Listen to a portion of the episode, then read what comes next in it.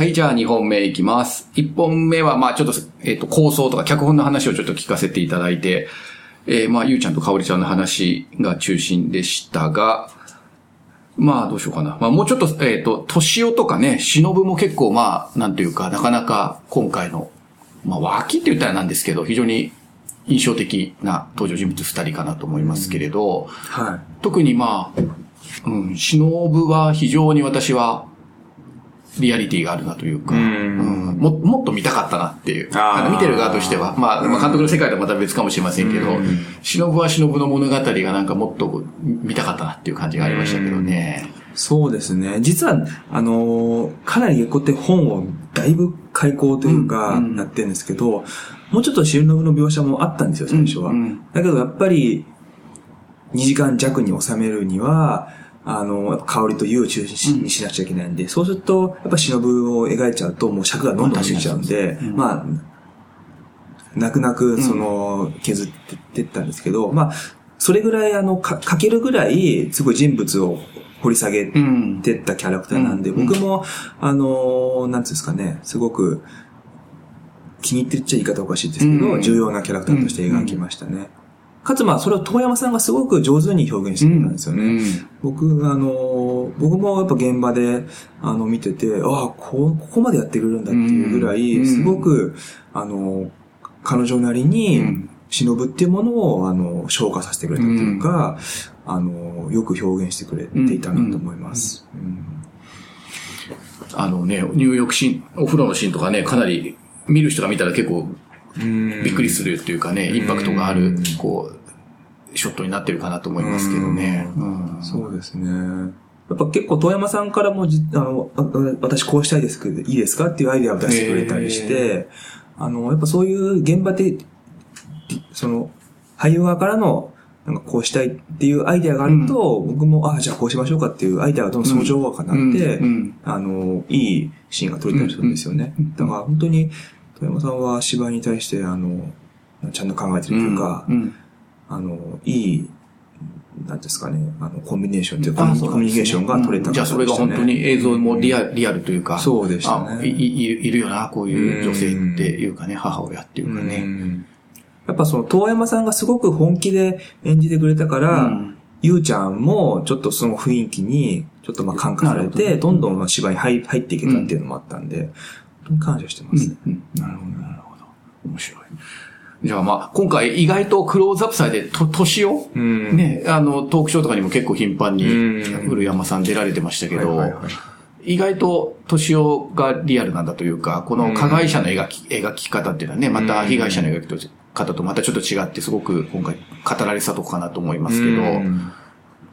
その辺はなんか監督としてはどうですか？年を、ふ古山さん、演じた古山さんについて。まあ、まず、年男っていう人物に関してですけど、やっぱりまあ、こう、性、加害者ではあるけど、その、単純な悪者にはしたくなかったんですよね。うんうんあの、やっぱり、あのね、こういう犯罪をしてしまう人にも、当然、その、人生があるわけだし、あのね、なんでしょうね。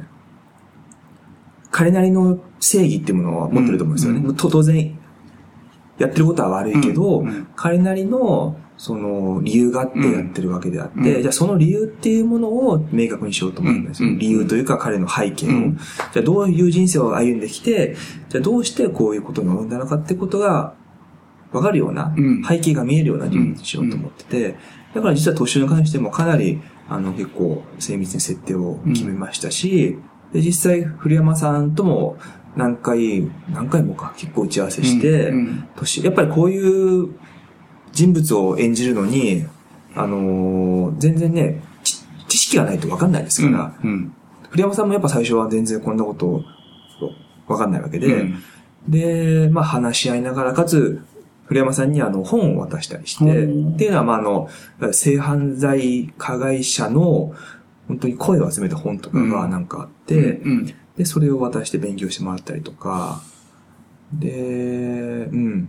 だから、その辺のやっぱ濃密に、あのー喋れたっていうのも、うん。あの、年男がよりリアルというか、まあ、うん。人間として見えた一つの要因かなっていう気はします。まあ、古山さんね、あれですっかりなんか加害、性加害の人みたいなね、どうしてもイメージがついちゃうかもしれない。それぐらいリアルだったっていうかね、うん。こう、うん。あの、弱々しくもあり、でもなんか凶暴でもあるみたいなね、うん。非常に、あの、現実でもそうだろうなって思わせるような、ん。あの、人物にはなってたかなと思いますけどね。でもそれはすごい役者にとっても褒め言葉で、なるほど。うんうん。ね、本当にリアルにそう見えて、いやうん。逆に、なんだろうな、気持ち悪いとかうん。怖いって思ってもらえるってことは、うん。そんだけリアルに見えたってことですからね。うんやっぱり、あの、すごくプロフェッショナルというか、うん。現場でも、もう本当にその役に入りきってたんで、うん。で、ま周りから声をかけづらいほどに、あの、ん。年寄りになってたんですよね。だからそれ見て僕は、あこの人プロだなって思いながら、うん。うんあの、接してました。主演ののり、佐藤のりさんもね、ずっと被害を受けたような感覚でずっといてピリピリして、そうでしたね。監督とも意外とピリピリしたっていうね、うん。なんか書いてあったけど、やっぱりみんな、そういう意味ではもう入り込むと、そう、本当に現場がそうなっていくというか、そう、まあ、言っても、でもね、香りと優はね、割と現場でも喋ってましたよ。喋ってたというか、仲良くしてました。キャッキャッキャ言いながら言いました。うん。うん。だから、あの、そういう現場の中で、やっぱり、ゆ唯一の、まあ、ほほっとできる瞬間だったのかなっていう、うん。その、劇中でも優と香りのその関係っていうのが彼女らを救うことなんだけど、その、舞台裏でもやっぱ、香りと優っていうのが一つ、あのーね、その、ふ二人の関係性っていうのがそのまま映画に出たのかなっていう気がします。うんなるほど、なるほど。じゃあちょっと今撮影の方に話がいっていたので、まあ今の人物像の演出からちょっとげあの撮影の時の話もしか、あの、それも話せる範囲でと思いますけど、まあ非常に私が見ると、ロケーションも含めて、あれはし静岡ですか？そうですね。えっと、富士宮市と御殿場市ですね。はい。非常になんかロケーションも印象的というか、特にまああの、橋、橋、橋なのかな？坂？橋？ああ、あの、二人が、ああ、最後分かるところ。あのうん。舞台なんかも非常に印象的ですし、うん。あれはね、実は、あの、ふ二人が別れるところは、実は、写真屋の近くにしてたんですよ、本当は。うんあの、最初の。最初っていうか、あの、年男の、いわゆるじ家ですよ、うん。写真屋。はい写真屋さんはい。写真屋の近くの何のへ変哲もない道路で要は、ゆうちゃんが、あの、写真屋からあの紙袋を持ってくるじゃないですか。で、それを写真屋の近くで、あの、交換しようとしたんですけど、やっぱ、香りとしては写真屋に、まず、そんなに近づけないだろうと思ったし、あの、かつ、その、なんだろうな、ロケーションも本当に普通の何の変哲もない道路だったんで、つまんなかったんですよ。うん。で、あの、ちょうどその時、あの、カメラマンの谷川さんとロケ班行ってて、で、ちょっとここじゃない、どっかないですかねって言ったら、で、車でたまたま、あの、は橋を通ったんですよね。したら、あ、こここ、監督ここいいんじゃないって言って、うん降りて、いろいろ見てたら、あ、ここにしようかってことになって、だから、あのーまあ、たまたま見つけたいいとこだったんですけど、うんうん。うんやっぱ、は橋っていうのって映画でもよく出てくるし、要はあ、あちら側とこちら側をつながしというか、そのし心理のこっちと向こうに行くっていうものをつなげるっていうものでもあるしうんうんうんうん、なんかいろんな象徴にもなるんで、うん。でしかも景色もいいし、うんうん。いいとこが見つかったなって思いました。結構、まあ、ちょこじつけかもしれないけど、結構、ど道路、ど道、道路を歩歩く、今回のあの、フラッシュバックに襲われるところも、うんトンネルどこから出てきてっていうのがありましたよね。トンネルが出てきた時倒れますよね。はいはいはいはい。なんか、なんかまあそこはまあ監督として当然なのかもしれませんけど、こうみ道、道っていうのは、なんかうん、重要なロ、選ぶ、ロケ場所を選ぶときには大事なポイントになるんですかね。そうですね。あの、や、やっぱり普通の道よりも、うん。なんか、ああいう、その高架下とか、うん。橋とか、うん。何か、やっぱ、要は、へ、へ、平坦じゃなくて、うん。彼女だって、ね、いろんな、その、葛藤とかがある中で道を歩いてるわけだから、うん。なるほど。うん。やっぱそういうものがちょっとでも景色に映り込んでるようなところを、まあ選んでる部分があります。まあ、あの、月光の、あ、なんだねな、あ、なんだっけ。あ主主題歌歌ったドロップスの月光の M ミュージックビデオも監督作品じゃないですか。あれも結構あれですよね。あの同じように、あ、そっかそっか。うん、そうです効果したというか。言われるとそうですね。うん。まあ、単純に僕がああいうところが好きそう、なのかもし監督だ、れないです監督の世界観として、というか、そう好きなんだろうな、ど道路と、なんかね、うんなんとなく印象、印象が残りますよね。そう。意外と暗いところがなんかなんとなく感そう覚として。ですね。暗いところ好きですね。意外と暗い時に事件がお起こるというか、ああ、そう言われるとそうですね。風風切り場もそうじゃないですか。うんだってやっぱりバリバリ夜じゃないですか。夜ですねうんうんそうです。ああ、言われればそうですね。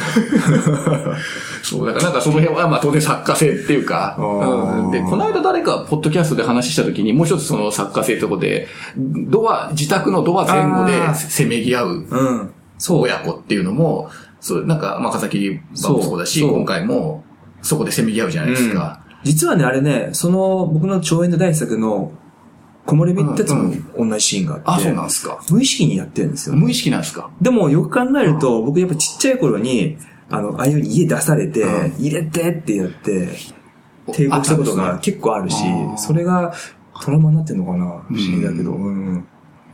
多分、ねまあ、さ3作あるとしたら、やっぱそれはなんかやっぱ監督の共通してるんですよ共通してる玄関先でせめぎ合う親子。うん。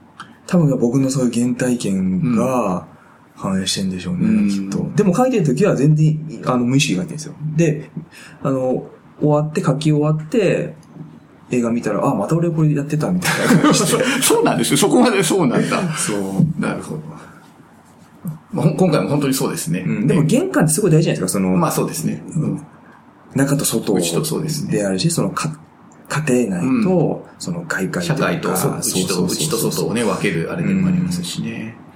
まあ、それは微熱もそうですよね。微熱はなんか最後出て、まあ、せめぎ合ってはないけど、最後出ていって、出ていったりしますね。バスタオル一枚で、うんなんかこう、彼女が出てくるみたいなね。そうですね。うんなんか、玄関に対して何か思いがあるのかもしれないですね。あと、靴。今回は、靴に対してもね、監督、こだわって、まあ、アイテムとしては結構靴が。今回印象的ですよね。なんか、なんでしょうね。それも多分無意識うん。で、まあ、単純にやっぱハイヒールっていうのは、うん。単純に女性性を象徴するのに一つ分かりやすいアイテムでもあるし、その、ハイヒールからスニーカーに、その、履き替えるとか、うん。そのね、行為自体も、あの、すごく大事な意味を、うん。があるんで、うんあの、わかりやすい、ね、その象徴するアイテムとして使いたかったっていうのもあるんですけど、うんなんでしょうね。僕自身結構靴こだわったり好きだったりあそうなんですかし、なんか靴って、なんでしょうね。それこそあの、いわゆる、そ外を歩くときに履かなくちゃいけないじゃないですか。うん。で、その日の気分によっては着替えたりとか、うんうんその TPO によっては着替えたりとか、いろんな使い方ができて、やっぱり人間の心情を表すのにすごくわかりやすいアイテムん。っていう気がするんで、なんでしょうね。うん。なんか、なんかいつも書いちゃうんですね、靴をね、なるほど、うんそうなんですね。まあだから、非常に、だから監督の見てると、連続ね、風切り場と並べて見てみると、かんうんあの、作品はまあ個々独立違う作品なんだけど、こう、うん監督の世界というか、作家性みたいなのがね、とってもそうですね。見えてくる感じはありますよね。で、おそあ監督の過去のツイートとか見ると、まあ大体ちょうど1年ぐらい前ですよね、撮影がね。そう、あのー、8月でしたね。ううんあの、パンフレットとか見ると、その時の撮影した監督、監督のプロフィールがその時の多分撮影した写真。うんそうです、そうですなんか。な、帽子かぶって。うん、真夏の暑い時にうん大変な、うん、時でしたね。まあでもあそこの富士宮市って割と、あの、夏でもそんなにすっごい暑いわけじゃないんで、うん東京とかに比べたらまだ撮影はしやすかっうんたですね。うんなるほど。じゃあ、そうですね。まあ、そこのね、撮影の話もなんか本当に、ふ誰も、まあ、ふ普通に一般客としてはね、わからないから、ね、なんかこう監督がそう話をしてくれると、少しイメージ、あ、この場面はこういうふうに撮られてたのかな、なんていうふうにね。大体あれでも同じ場所で全部撮ったんですか？ほほとんど東京とかじゃなくて、もう大体富士宮と御富士殿場で。宮と御殿場ほぼそうですうね。んあのー、富士宮と御殿場で、まあ、8、2か、それぐらい、うんまあ、ほぼ富士宮でしたなるほどね。。あの写真館なんかもあんまり手を入れずにそのまま？そうです。まあ、あれは本当そのまま貸してくれたんですよね。本当に。結構味のある。うん。いい感じやっぱあれ結構苦労しましたよ、写真。まあ結構だ年男の世界を、っていうか、あの家族がこう壊れてることを出すには、そんなそうにき綺麗じゃダメじゃないですか、多分。まずやっぱりその、フィルムを未だに扱ってる写真屋ってのなかったんですよね。うん。でも実はあの借りた写真屋はもう、あの、やってなかったんですけど、うん。その、カメラ自体は残ってたんで、それを貸してもらって。えー。あ、じゃあ閉店し、じ実際には、いや、あの、デデジタルデジタルはやってるけど、そうそうそうそう。あなるほど。ただやっぱね、あでもやっぱああいう、ただ、佇まいの写真やってのは、なかなかなかったんで、本当すごくぴったりのところを、まあ貸していただいて。本当に家族をわ象徴するお家の感じとか、うん。こうちょっと廃れた感じとかも含めそうてで、したね。とても素敵な、まあ、なんていうか、ババーというか、ん。ぴったしな感じですよね。うんなんかねうんですか。他になんか、なこう、これをき今聞いてる人たちになんか、んなんだ、ネタバラ、ネタバラシ的になんかお話できそうなことってなんかなないですか？撮影の時とか。実はこう見えてるけど、こう見えてたけど、みたいな。撮影の時。んうん。まあ、あとは滝の、滝かな滝の場面かなやっぱりまあ印象的なのはね。滝はね、本当に。あれも狙ってというかさ、あの、実は最初は脚本の段階では、うん滝じゃなくて、川だったんですよね、うん小川。うんだけど、まあ、あんまりいい川がなくて、で、したらそれを、ロケハンしてる時に、うんあの、滝があるからちょっと行ってみるって言われて、その現地の方に。で、見てみたらすごく神、あの、神秘的というか、あの、綺麗な滝があって、で、それで脚脚本書いたんですよ。川から滝に。あ、滝をメインに。そうそうそうそうそうそう。あれはお音とかは、なんでもそういう超マニアックな質問になっちゃうけど、また別に撮って被せたんですか？それともああれ？のまあ、現場でももちろん撮ってるし、だけど、かなり加えてますね、いろんなあ、ことを。そうなんですね。うんうんそう、それは、あの、また編集の段階で言おうかと思ったんですけど、うんうん実はお、お音って大、よく、うんまあ言われるし、うんあの、すごく印象的だったって言うんですけど、音って。音に、音の編集にすんごい時間かけたんですよね。滝とかもいろんな効果音とか、あの、実際滝ってあそそこ、なんだ、砂利なんですけど、うん砂利の音ってあんまマイクに入んなかったんですよね。やっぱり滝のザーって音が強すぎちゃってね。だから、あの、実際僕がスーパーかなんかで、あの、砂利というか石を買ってきて、それを、あの録録音するスタジオで、うん自分たちでこうガシャガシャやりながら、足のタイミング合わせて、足とか体がこうぶつかる感じとかそうそうそう、との。かにガシャガシャってやりながら撮ったりとか、はあ。あとその、倒れる時とかを、そのパタンっていう音を、なんかその、実際、なんか、なんかぶつけて、音を出したりとか、そんなげ、そんな原始的に。原始的にやってるんですよ。や本当にやってるんですよ。まあ、それは、あの、実は、フォフォーリーって言って、あの、フォーリーアーティストっていうんですよ。フォーリーっていうのは、いわゆるそういう、この、ガガサガサって音とか、あ足の硬いそのその専門家がそうそうそう、音音工さんみたいな感じ。うんで、それを、あの、まあ、今回は自分たちでやっちゃったってことなんですけど、うんすごく地味だけど、そういう、あの、音をかなりの場面で加えてますう。ん。じゃあそこの辺はまああれですね、編集とか音の話はまあつ次に、でもな、次、そっか、でもあと公開した後の反響とかもちょっとな、聞きたいなと思ってはいたんですけど、そっか、時間が足り、足りなくなっちゃいますね、それ。今ね、ちょうどね、これね、18分ぐらいなんですよね。なので、どどうしようかなっていうところなんですけど、うーん、じゃあ一回ここで閉じて、次、今の音の話とか編集の話をもう少し突っ込んで聞いてもいいですかね？一回ここで終わりにしましょうかね。いいですか？監督ごめんなさい。ちょっとブツッとなっちゃいましたけど。じゃあ、えっ、と、2本目、とりあえずここで終わりにしたいと思います。ありがとうございました。ありがとうございます。